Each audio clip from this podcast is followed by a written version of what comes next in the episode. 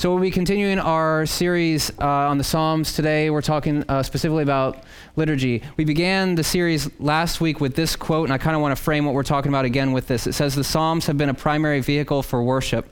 For two millennia, this collection of 150 individual Psalms has helped to shape the public and private worship of Jews and Christians. I am not aware of any other body of religious poetry that has been so influential for so long a period of time and for such a variety of religious communities. That's William Holladay in a book called The Psalms Through 3,000 Years. The Psalms truly do shape who we are. The Psalms have played a role in a lot of us, our upbringing, the fact that we've been in church and we've been hearing these Psalms read or sung or prayed for perhaps our entire life. Others of you come into this building from a different perspective where this is kind of new to you. Uh, we're going to be spending some time with the Psalms to see why it's so true that these Psalms shape who we are and how they go about doing that. In particular, last week we looked at the movement that takes place in the book of, of Psalms. You see this movement demonstrated in the different types of psalms, the praise psalms, which demonstrate how good God is, the characteristics of, of his very being, his deeds that he has um, put into motion on behalf of his people, Israel, through the Exodus and through conquest and through those different things. We've seen how that praise kind of is the foundational piece of who Israel is, but that moves at times into lament. That's kind of what we looked at last week, where we're in those moments of doubt, despair, trial, suffering, persecution, failed a test, don't know if you fit in the major you're in in your life, boyfriend breaks up with you, girlfriend's cheating on you, um, parents get divorced, like any sort of those issues that can kind of make us wonder and question where God is in our lives. The psalmists uh, weren't beyond that, and they prayed big psalms as well, saying things like, Where are you? The promises that you said were true for us, they don't seem to be in action right now in our life. So do something about it. And the way that they prayed those, those Psalms were, were deep and rich and emotional and honest and raw. Very dissimilar from the prayers that we oftentimes pray not to just put us all into that box, but a, a, good number of us, I'm guessing, our prayers, if we pray at all, are shallow and they're self serving and they're a glorified wish list of things that, that we would like to happen. This job, uh, that relationship, this bill. We don't really get into the deep, the deep realities of who we are as people. Oftentimes because we don't want to voice those things to ourselves, let alone to, to God. Within the Psalms, though, they move beyond that as well into this moment of thanksgiving where, in the midst of protest and plea, God answers the prayers of his people. And in thanksgiving, the psalmists show up to say, Thank you, God, for what you've done. I was in the pit. I was this close to death. Some people talk about being in Sheol, which in the ancient Near Eastern mindset was like you were dead. And not only were you dead, you had gone below the, the crust of the earth and you had been sitting there just in your deadness. But God has brought you up out of that, whatever that deadness looked like, whether it was sickness or potential military defeat or enemies all around you. There's movement within the Psalms from praise to lament to thanks. You could frame it this way where there's movement in the Psalm from the good to the bad to potentially to the better. And this is cyclical. It just keeps going on and on and on and on. For some people, you're in the midst of the good, and maybe that's where some of you are right now. But it might be the case that within the next few days or weeks or months or years, you might step into the bad where you have to really look at yourself in the mirror, figure out what this faith is, and see if see if it's real for many of us, we just stay in that comfortable middle where we say, like, yeah, I follow Jesus. Yeah, I'm a Christian. Yeah, everything's okay. But until the rubber really meets the road, we don't know how true that is. Some of us have been there and you've moved beyond that where God has actually answered a prayer for you and you've moved on to thank him for, for the ways he's enacted that. One scholar refers to this movement or this progression as a movement from orientation, that being those foundational things that you hang your whole theology on, your whole life hangs on what you believe here, but you move into a time of disorientation when the things that you believe don't match up with real life experience. The promises that you hear God saying don't seem to echo the life that you lived or that you are living. But some of us have moved beyond that into this time of reorientation where we begin to make sense of everything that has just happened. I don't know if you've ever been in a situation where you look back and you say, gosh, that trial, that hardship, that moment of suffering truly shaped and defined who I am right now as a person. You've completely reoriented your mind into who God is. And for some of us, that's the that's a hard place to be because God's not the person that you were taught in Sunday school. God's not the person that you think he is from the Bible. God's not that, but he's something different. For some of us, that's even better. For some of us, that's, that's life altering and potentially even shattering. But some people move on to pick the pieces up and understand things in a, in a very different way. So we see this movement throughout the Psalms, a movement from praise potentially to protest, where your prayers are not just, Dear God, thank you for this food.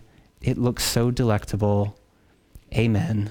Like it's not that. It's, what are you doing? Where are you? My life's falling apart. People hate me. I got enemies all around me. They're looking to punch me in the face, metaphorically speaking. Why don't you do something about that? Amen?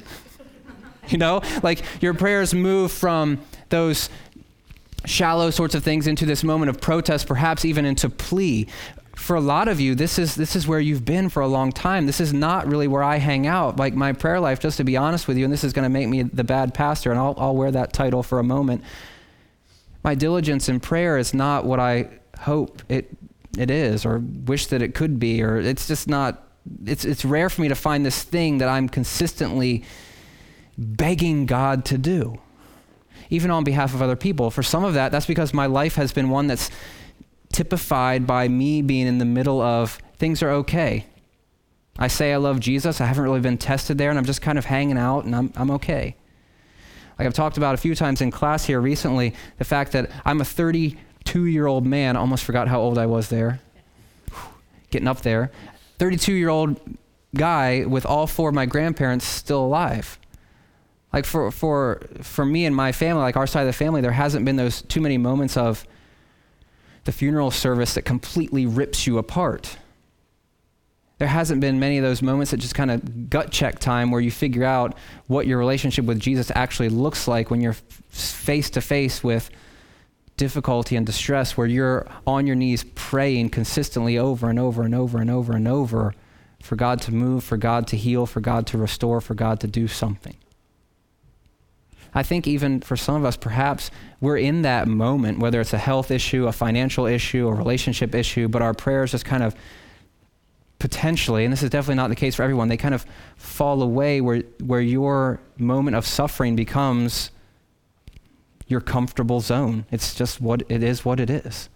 That's how you exist. That's how you operate. And you forget that moment of plea. But throughout the Psalms, we see this praise and protest and plea, which eventually leads to trust. The lament Psalms, all of them but one, go from God do something, God show up, God fix this problem, God destroy the enemies, God do these things into yet I will trust you. Whatever it is that you say you're going to do, I'm going to stand here. I'm going to I'm going to trust that you're going to do something. It wasn't just a may your will be done. It was a I'm going to be confident that the things I just prayed, yeah, you're actually going to do them. So I'm just going to live as though that had already happened. They move into this moment of trust. The one that doesn't, Psalm 88, which is beautiful in how that it, it ends with that last line darkness was my closest friend period end scene amen. Dear god thanks for this day. Darkness is my closest friend amen done like there's no hope there, there's no trust there, there's no not much of anything, which makes that psalm pretty awesome. But we're moving from praise to protest to plea to trust, ultimately to thanks. If God has answered the petition of his people, we move into that moment of thanks and then ultimately obedience where we begin to live out the things that God wants us to do or be or whatever all of this stuff, all of these life moments and prayers and songs, they shape who we are as people. And there's movement in the Psalms where we see that taking place. But it's not just movement around the rosy here, pocket full of posy, you know. It's a it's like a, a spiral almost where every time you make a lap around there and you come out of a moment of trial and difficulty, you're a different person. Sometimes you see that in a very clear way when you see folks come back from overseas being with the military and they come back and they're a different person. You see folks coming out from a, a traumatic experience, whether it's relationship or a health issue or whatever, and they come back and they're a different person. And I think that that's true for us too in our relationship with Jesus, or at least it should be, where these moments in our lives should be shaping who we are. And perhaps that's not like necessarily a downward spiral, but it's a spiral where we keep making laps and we keep becoming, in a sense, different people. Stop there for one second. Are you a different person today than you were a year or two years or three years ago? I know you are because you've, you've gotten older, you've gotten more mature, hopefully. You've got more gray hairs in your beard. Maybe that only fits me. Beyond that, though, like in your relationship with Jesus, have you, have you become a different person or have you become something that's different? Like we pray every week, let us be conformed into the image of Jesus. But how true of that, of us is, is that? Like, are we becoming more like him? Or do we just keep doing the same old stuff? Do we keep ignoring our neighbors? Do we keep ignoring our problems? Do we keep not praying? Do we keep not caring about folks? Like, what does this look like for us in our life? Tonight, I want to look at this one section here the praise or the good or the Psalms of orientation. We'll, we'll hang out here for three weeks. And today, I want to talk about a couple of different things here. And we'll do that by, by setting it out this way. One of my favorite Bible scholar says this the Psalms of orientation were created, transmitted, valued, and relied upon by a community of faithful people. To these people, their faith was both important and satisfying. A beginning theological point for the Psalms are those Psalms that express a confident, serene settlement of faith issues. Some things are settled beyond doubt so that one does not live and believe in the midst of overwhelming anxiety. A lot of us in the room today, that's not where we're at. We doubt everything because we have been created to be folks that are highly skeptical, highly questioning, highly thoughtful people. Where you can be riding in the car. I told my students this this last week, and again, I'll wear the badge of the bad pastor for a moment. Let's rephrase that. Maybe not bad pastor, but honest pastor. Okay? I'm riding in the car, and it just hits me in the face like, is this real? Not like I'm in the Matrix or something. I mean, like, is, is God real? Did his son really die for me and then resurrect from the dead? Is he really up there reigning and ruling somewhere? And we're just kind of, we're caught in like that existential moment of, that's how I define it. I mean, it's scholarly, I know, but ho- hopefully you can stay with me. It's like that. You know, and a lot of we, a lot of us don't do much with that, but in these Psalms, there's some things that are settled and beyond doubt. I've at least come to the point in my life where I say very resolutely, like, there's no way that I cannot continue to believe that Christ is risen. There's no way that I cannot continue to orient my life around that single solitary truth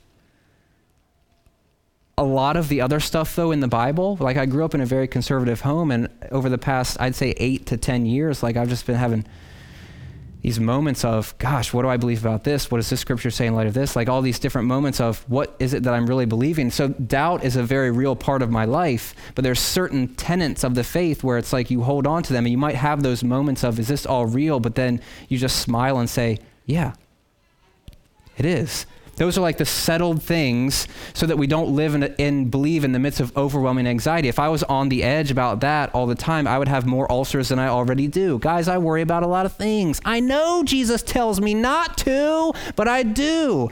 Whether it's school, dissertation, being a good husband, being a good dad, like what does that look like? He's nine weeks old. I have no idea what I'm doing. I told Kate the other day that, you know, I hold Abram kind of like I, I hang out at the pool. This makes me sound really like a terrible person, but the way I go to the pool is I'll jump in, get wet, and then I'll get back out. Like me and Abe, it's like I hold him, he's cute, I snuggle, and I like give him back. You know, it's like, here you go. If, if I was to, to question and have struggles with all these things, we would be living in overwhelming anxiety. And these Psalms are representative of the things that Israel did not doubt in any way, shape, or form continues such a happy settlement of life's issues occurs because God is known to be reliable and trustworthy. And for some of you that's not your story. God is not known to be reliable and or trustworthy. Perhaps that's, that's because you have the wrong frame of mind. You're seeing things with the wrong perspective. But perhaps for some of you, it's just because your life has been absolutely hard in a way that I can't begin to, to understand. So for some of you, this might not be where you are yet. The things that Israel believed in that are represented in the Psalms would be like an ordered world. For example, if you're a bad person, what happens to you?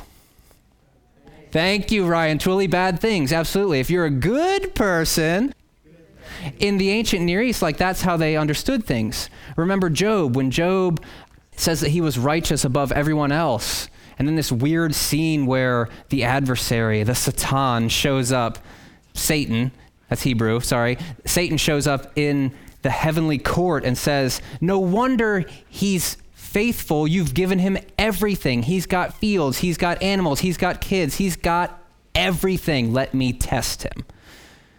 So God says, Sure thing, go for it. Just don't kill him. Wrap your mind around that for a second and go back to the things that you believe to be true about God and then try to square that away with it, but we'll leave that to the side for a second. Job ends up losing his family, his flocks, his money, his stuff, his house, his, his health. He gets these crazy boils, and the only way that he finds relief for that is to take pottery, to break it, and to like scratch himself. I have this weird thing about my feet. Yeah, this is going to get strange. There was a scabies outbreak in 1997 in Epworth Christian School. and with that, I became the, one of the most paranoid people of all time. It's like when everybody says scabies, you know them. They're the little mites that live underneath of your skin and burrow like in your armpits and behind your legs and in this general region. Don't okay, like in the in the in the warm, moist places. yeah, I had to sneak that one in there because everyone loves that word, moist. Just hear it. But they crawl and they burrow all under your skin, and all you can do is just itch, itch, itch, itch, itch, itch, itch. If anybody's had scabies, you know where I'm at, and it's okay. We can have a support group. Like, I, I don't know if it was just my brain being strange. I used to be borderline obsessive compulsive. You're learning a lot about me today, but that's kind of how it was. I used to jump out of bathrooms and have to switch off light switches at the same time. It's okay, I don't do that anymore. But like, I would have these things on my feet, and I would just find no relief. They just itched so bad. So I'd take my heel and I would dig it on the top of my foot, and I'd wake up and my sheets would like be attached to my my feet. Sorry, Megan. I know. And I used to have flannel sheets too. So it was like back to Job. Job had these boils, and the only way he found relief was to take broken pieces of pottery and just scratch his skin off almost. His friends show up and say, It's cute, Job, that you say that you're blameless, but that's not how the world works. What did you do? Come on, you can tell us. What'd you do? It's like that scene in Tommy Boy. What'd you do? Job says, I didn't do anything. But the mindset at that time was, in order to get good, you had to be good, and if you got bad, you were bad. So in their mind, Job was bad. This, it was an ordered world where God worked like that, where you could predict things as they would happen. It wasn't, it wasn't the world in which good people suffered. Beyond that, we also see like this idea of coherence. Things fit together in their understanding of, of what's going on. God is in control. God is the king. God is the one who reigns over all these things, and he is the one that is in control. Twila Paris, I believe, said it best when she said, God is in control. Thank you, Kate Etling. Like, for, for the ancient Israelites, they, they believed that. They lived by it. There was this idea of joy and delight and goodness of God that people would also receive from following God. That's just how the world worked in their mind. There was also this reliability of, of God and who He was and how He did what he said he was going to do. And he answered prayers, and you could talk to him, and he was there. Like it wasn't you drive down the road and you wonder if it's all real. It was that was the stuff that was non negotiable for them. That was the stuff that was true beyond everything else. For example, in Psalm 15, which is where we're going to be hanging out tonight, it says, Lord, who may dwell in your sacred tent? Who may live on your holy mountain? The underlying implication of this is God is there. You can go talk to him. You can go access him. You can you know where he lives. He lives in the temple. We, after Jesus, have a different conception of that. Remember that bit where Jesus dies and the temple veil rips in two? That's like symbolic of God's presence not being limited to that place anymore. Or in the Old Testament, where they would carry around the Ark of the Covenant. You didn't touch it, because if you did, your face would melt off. We learned that from Indiana Jones and the Raiders of the Lost Ark. We also learned that from the crazy story about Uzzah, who, as the, the, the ark is getting ready to fall off of a cart led by oxen, touched it and immediately dies. That was holy. That was where God was, and you didn't mess with it. There was this underlying presupposition that God is actually there. We knew that, and we could we could access him. The same sort of thing happens in Psalm 24. Who may ascend to the mountain of the Lord? Who may stand in his holy place? The underlying implication is this is a psalm of orientation where they actually believed that that's where he was. They actually believed that you could talk to him and he would answer you and he was there and you could be in his presence. I think for a lot of us that this, this idea is no longer part of our orientation. It's, it's that's one of the things that, that we fundamentally doubt. Like the numbers of atheism is going up in this country and all around the world where we are so rational that we've explained a lot of things away or we've come to different conclusions. This is my dear friend, Hermann Gunkel. He looks like a smart man, does he not? Yes, yes of course. He's got those almost monocles and a bow tie. Anytime you wear a bow tie, automatic street cred in the scholarly world. You could walk into a classroom, and if you're wearing a bow tie, you could teach that class. Even if you don't know what room you're in, you could just start teaching. Have a, get a leather briefcase and a bow tie, and you're good to go. He began to think about understanding the Psalms in a different way. At this time, in order for us to understand Psalm 15, we kind of have to understand the lay of the land here. He's writing at the end of the 1800s and the early 1900s, and he's beginning to react to what was prominent at the time, namely people trying to figure out the history of the Psalms. Who wrote it? When did they write it? What was it written for? What was it written about? He says, forget that. Instead, let's find the Sitz im Leben, which Sarah means what?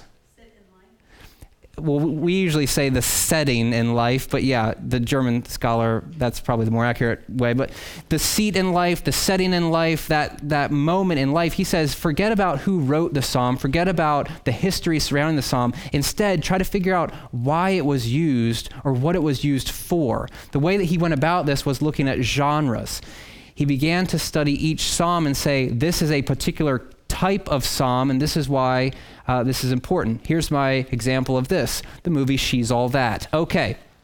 This movie, in my opinion, has defined a generation, namely my own generation, because it was a great movie. It's a movie, uh, and this is like where a young audience is not helping me too much, but like in She's All That, we have the stud on the left hand side, Freddie Prinze Jr. I modeled my life after him back in the early 90s and tried to become him in many ways, okay? He was the popular guy in school. The girl on the right was the nerdy girl. And this is kind of like that movie where she's wearing glasses and you think to yourself, oh man, she's a nerd. And then she takes them off. She still looks exactly the same. She's like, oh my gosh, she's super hot. Wow.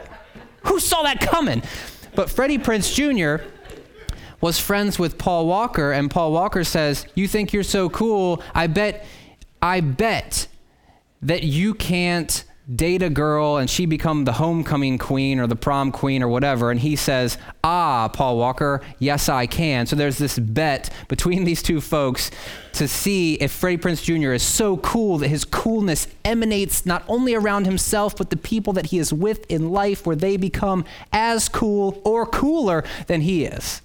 That's the type of movie that this is. And if you think about the history of cinema, which I know you guys are, you're a very artsy group, I can, I can see that. The same exact plot happens in all of these movies where popular kid becomes is so popular that they can take the dorky kids and make them popular just by being with them. Let's just span through some of these. Can't Buy Me Love was the exact same plot, although Patrick Dempsey, yes, McSteamy? McDreamy?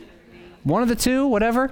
He was a nerd and he hired the hot cheerleader girl to be his girlfriend so that he could go to prom and get, get friends. This movie was remade, unfortunately, with Nick Cannon and Christina Milian.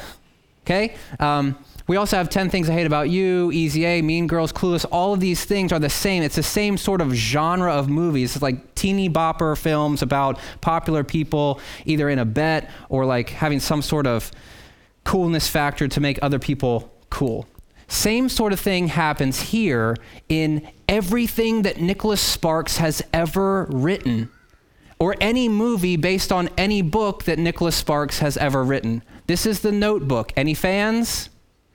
Thank you, Pam. This analogy is certainly not working out too well. this movie makes me terribly angry, but in every one of these movies, it's guy and girl, something happens to rip them apart tragically. Here, this is a tale of the socioeconomic structures of the world where rich girl has to be with rich man and poor boy can't be with rich girl, but they're so in love.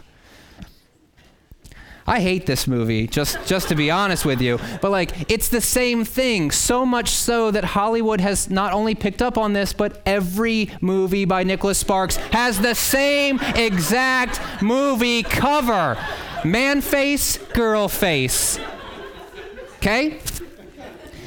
Everyone, Safe Haven, Nights in Rodanthe, The Notebook, uh, that movie with Zac Efron, who now I'm trying to model my life after him. His, his hair, good grief, his hair is so cool. Okay, and then the last song before Miley went crazy. It, like, all of these things, these are the genres that we can see them and identify them very easily. If this song's on TBS or Saturday afternoon movie, you're like, oh, I know what's going to happen. Even though there's like this moment of crisis between guy and girl, you know that guy and girl are probably going to get back together, or one of them's going to die. That those are the only two only two options in the Nicholas Sparks genre. So now we come back to the Psalms and we come back to Hermann Gunkel where he's reading the Psalms, trying to identify the genre. Think of it as though he plops down, this is a terrible analogy, and turns on TBS and starts hearing this psalm. He's going to start cluing into the things that let him know what type of psalm it is. So it begins Lord, who may dwell in your sacred tent? Who may live on your holy mountain? And he begins to think, ah, entrance liturgy. Say it with me now entrance liturgy. What in the world does that mean? I'm curious. Throw out some ideas. Nice. As that's happening, some people would say that there's this scripted formula. So think about next week. Doug's at the door, and in order to come into this place, Doug says, Lord, who may dwell in your sacred tent? Who may live on your holy mountain? And then you would reply with what follows. This was something that was scripted. This was something that um, was characterized within the setting of life of worship. This is something, the genre of this text would let them think that this is how you enter into God's house. This idea hasn't really been accepted too well because you can't prove that at all. So instead, people have said that these psalms might not be entrance liturgies where Doug's at the back and allowing you admittance into this place. It's this text has to do with who is able to be in God's presence, wherever you might be, whether that's here, whether that's outside, whether that's in your house, whether that's in your field, whether that's wherever it might be. Who is the type of person that God is looking for to be a worshiper? That's the genre that we're dealing with. And these Psalms, Psalm 15 and 24, are these Psalms of orientation where it's these are the non negotiables. Not only is, is God reliable, but there's expectations of the people where they needed to prove themselves to be reliable as well. They had to be a certain type of person in order to warrant the good getting the good, and in this case, just being able to be in the presence of God. If you didn't allow these things to characterize who you were, get out. We have a totally different MO here, which I think is great, but in ancient Israel, it was, it was a bit different. When you think about Christians today, what kind of images come to mind? Yes, I've prompted you with Ned Flanders from The Simpsons, a show that I was not allowed to watch as a child, and I'm okay with that. But like, what sort of things, like when you think about worshipers, what do they look like? What do they do? What characterizes them as people? Talk to me. Always happy. Always happy. Closed eyes while singing. Hands, where are they positioned? Oh, depends. Depends on what kind of church service you're in, perhaps. What else? I know you got stuff. Talk to me about prayer life. You are a chatty bunch. prayer life good? Just nod. Prayer life good? Bad? No? Good? Good? Talk to me about Bible reading. Bible reading an important thing? Church attendance? Is that important thing?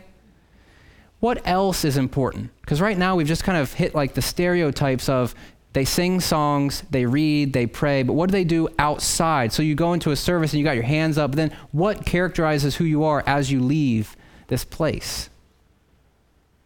Think about that. Let that be something that kind of sits in your brain and we'll come back to it. In the psalm, it says, This is what a true worshiper is the one who walks in integrity who does righteousness, who speaks the truth in his heart. This is the type of person that I want to, to follow me, to worship me. Here you can see this, there's a, a play on where you walk, what you do, and what you say. You're walking in integrity. You're doing, literally, you do righteousness. We think kind of abstractly about righteousness, but in, in the ancient Israelite world, it was something that you actually did. It's not just who you are, it's, it's, it's an act that you went about doing. You speak truth. Those are the sorts of things that characterize who you are. Your talk is mirrored by your actions. There's no breakdown between the things that you say and the things that you do. They're not in conflict whatsoever. He continues in verse 3, which kind of goes on to add more meat to the bones here, it says, He has not gone about. This Hebrew verb is from regal, which is actually um, from the noun regel, which means foot. It's a walking word. It's, it's heightening this walking, doing, speaking again. Sometimes that's buried in the English, but He has not gone about talking. He has not been one who is walking his words are not walking, literally. He has not done evil to his friends or taken up abuse or taunts against his neighbor. So here you see the same kind of idea of walking, doing, speaking, and here are the negatives. So you're walking in integrity, you're doing righteousness, you're speaking in truth, you're not letting your words walk around. You're not doing evil to your friends. You're not taking up abuse or taunts against your neighbor. That's not who you are. Which begs the question, not of them back then, but of us now. How is it that you treat the community? This text was all about not just the people outside of the walls, because they didn't really have an outside of the walls mentality. It was like this was your group, this was life, this was your support, and there's no way on this earth you should be talking trash about one another. There's no way on this earth that you should be having this disconnect between your actions and the things that you say. You should be one who's characterized by integrity, righteousness, and truth. How, how true are those things of us as a people? It's so easy to throw people under the bus.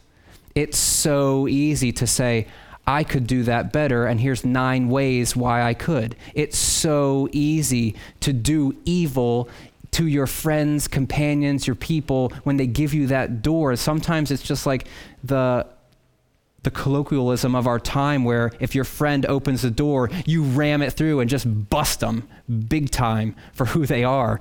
And a lot of times, especially with students, they'll say things like, "Oh, he knows I'm joking." Meanwhile, that person is like dying on the inside, and everything that you're saying to them becomes their identity as a person we have this idea that worship is, and I know I kind of set this up in, in a terrible way, but we do have this idea that worship is this thing that happens here, and it has no, no relationship to to our lives. We're okay to be a jokester over here as long as that's separate from our worship in here. And there's certain texts in the Old Testament where God basically says, That's cute, but you can leave now. If your life doesn't match up with your worship, I'm done with you. Like the stakes are high here, and that's why he's given these kinds of, of ideas. This is kind of backed up as well by the ideas that people have about us as Christians. This is a book called Unchristian, written by David Kinnaman and Gabe Lyons. It's based on Barna research where people would make calls and just ask people. Specifically, they were wondering what non Christians, how they could identify the Christian community. What six adjectives were the most prevalent ways to describe us? Take this personally for a second. We're hypocritical. We're evangelical, and by that I mean all we care about is conversion. So we'll go to the supermarket, slap a tract on somebody's car, and then walk away. We just want to see people saved, and then we just aren't a part of their lives. We're anti homosexual. We're overprotective, meaning we have these bubbles and we don't allow ourselves to go beyond them. Meanwhile, Jesus hung out with the prostitutes and the tax collectors or modern day drug dealers of our time, and we stay in our bubbles. Um, we're overly political, and I think you could read in there, in most cases, that would be overly political. I, yeah, I don't want to. I don't want to go there. And and we're judgmental as people. Okay, with this with this text in particular, people that are walking with integrity, that are doing righteousness and speaking truth, like the two that you could hang out with would be uh, hypocritical and judgmental. I mean, all of these are are awful perceptions of who we are as as people. And for a lot of you, this isn't who you are, but think about it like our community has, has made this bed, and we lie in it. And the onus is on us to take these ideas and then completely destroy them, dismantle them by not being hypocritical. That doesn't mean that we're not sinners, it means that we're authentic. It means that you can stand up here and say, like, I mean, we won't make it like a I was going to say we won't make it this big confession moment, but goodness, the Bible talks about confession. Like there's these moments where you're real and you can say, I struggle with this. I'm doubting that. This thing seems to be defining who I am and I can't beat it. It's hard to be a hypocrite when you're when you're that honest, when you're that open. This also this idea of being judgmental is we just write people off without knowing their story, without knowing who they are. You walk into the mall and you see a person wearing skinny jeans with tattoos and you make a you make a narrative about them in your mind. Or you see a person wearing this style or that style and you've created in your in your mind who they are as a person. You don't know them at all. But sometimes that kind of stuff is is where we are and God says that's not what a true worshiper is. It goes on, he says, In his eyes, a vile person is despised, but he honors those who fear the Lord. He's able, this person, is able to call people on their junk. You see a brother or a sister in a sin, you call them on it. You don't let it go because it's not your place to judge. In this text, the true worshiper is one that's able to step into the narrative lovingly but firmly and say, Not here, man. Let's get this back on the right track. He honors those who fear the Lord. He has sworn to bring calamity. You might want to translate that. He has sworn to do things even when it hurts. And sometimes the conversations that you have to have with people will hurt you because you're afraid that you will hurt them. Like parents, you with me? It might be you don't want to discipline because you don't want to upset the nice balance at home, either with wife or with kids or whatever. But in this person's mind, they swear to bring calamity and they don't change, they don't deviate, they see the problem, they address the problem, they're firm, they're loving, they're in it. Which brings us back to this question of how do you treat the community? How you treat the community has everything to do with this, with worship, with God saying, Who's able to come and hang out with me? It's that person. That's legit. That's completely honest with who they are and what they're doing. Goes on, he has not lent his money at interest. He has not accepted a bribe against the innocent. The one who does these things, he will never be shaken we learn a lot from this text. Namely, we learn that you can't separate your actions and your words. You can't separate your outside life and your inside life. You can't separate who you are in church with who you are at work or who you are at home. All of that is part of this big matrix that we call following Jesus. And for a lot of us, that doesn't ring true. Because we're this way in this place with these people, we're that way in that place with those people, and we're this way and we're here in this room. And we just kind of do that thing. In this text, this text of orientation where we learn about God and we learn about what He expects from us, it's like those are the non negotiables where these are the types of people that you need to be. So you could leave it with this question What about you? In this moment, like what characterizes you as a person? How does this text speak to you? Are you living up to the claims of it even even here and now? The beauty of this, and hear me say this, I know we're we're to the to the point. I think we're five minutes past the point, but stay with me for th- two minutes. The beauty of this for us, it's not that legalistic thing where we just check stuff off. It's not that that moment where when we show up to the door and Doug says, Who's able to enter? And we say, The one who is worthy and who walks in integrity and the one who does righteousness and speaks this and does that. Like, it's not that. It's when we approach this place, whether it's here or at home or wherever, and God says, Who's worthy to be with me? It's the one that accepts his son. The one who's done that work, the one who's completely forgiven us, the one that did everything that we can't do. Don't misunderstand me, though. That doesn't mean that we're off scot free. There's too many people, even in this room right now, you're fooling yourselves. Because your life does not go with the things that you say. It's time that we start to bring those things together through the Holy Spirit working in us, where we actually begin to become more in the image of Jesus each and every day. For some of us, that's small breakthroughs of you talk to your neighbor and you get to know who they are. For some of us, it's bigger than that, where you pick up the phone and you forgive your dad. For some of us, it's you fight to reconcile the relationship. For others, it's you begin to believe and trust. I don't know whatever that is for you. This idea in this psalm in particular, we begin to question who we are and as we're in the presence of God, we're face to face with this idea of Am I worthy to be here? Does Jesus speak up for me in integrity and righteousness and truth? Or have I just missed it altogether? I hope this evening that not only is Jesus real in your life, but the, the claims that you make with your mouth are being backed up by your actions and your words and your deeds as well. And I pray that for myself uh, along with you.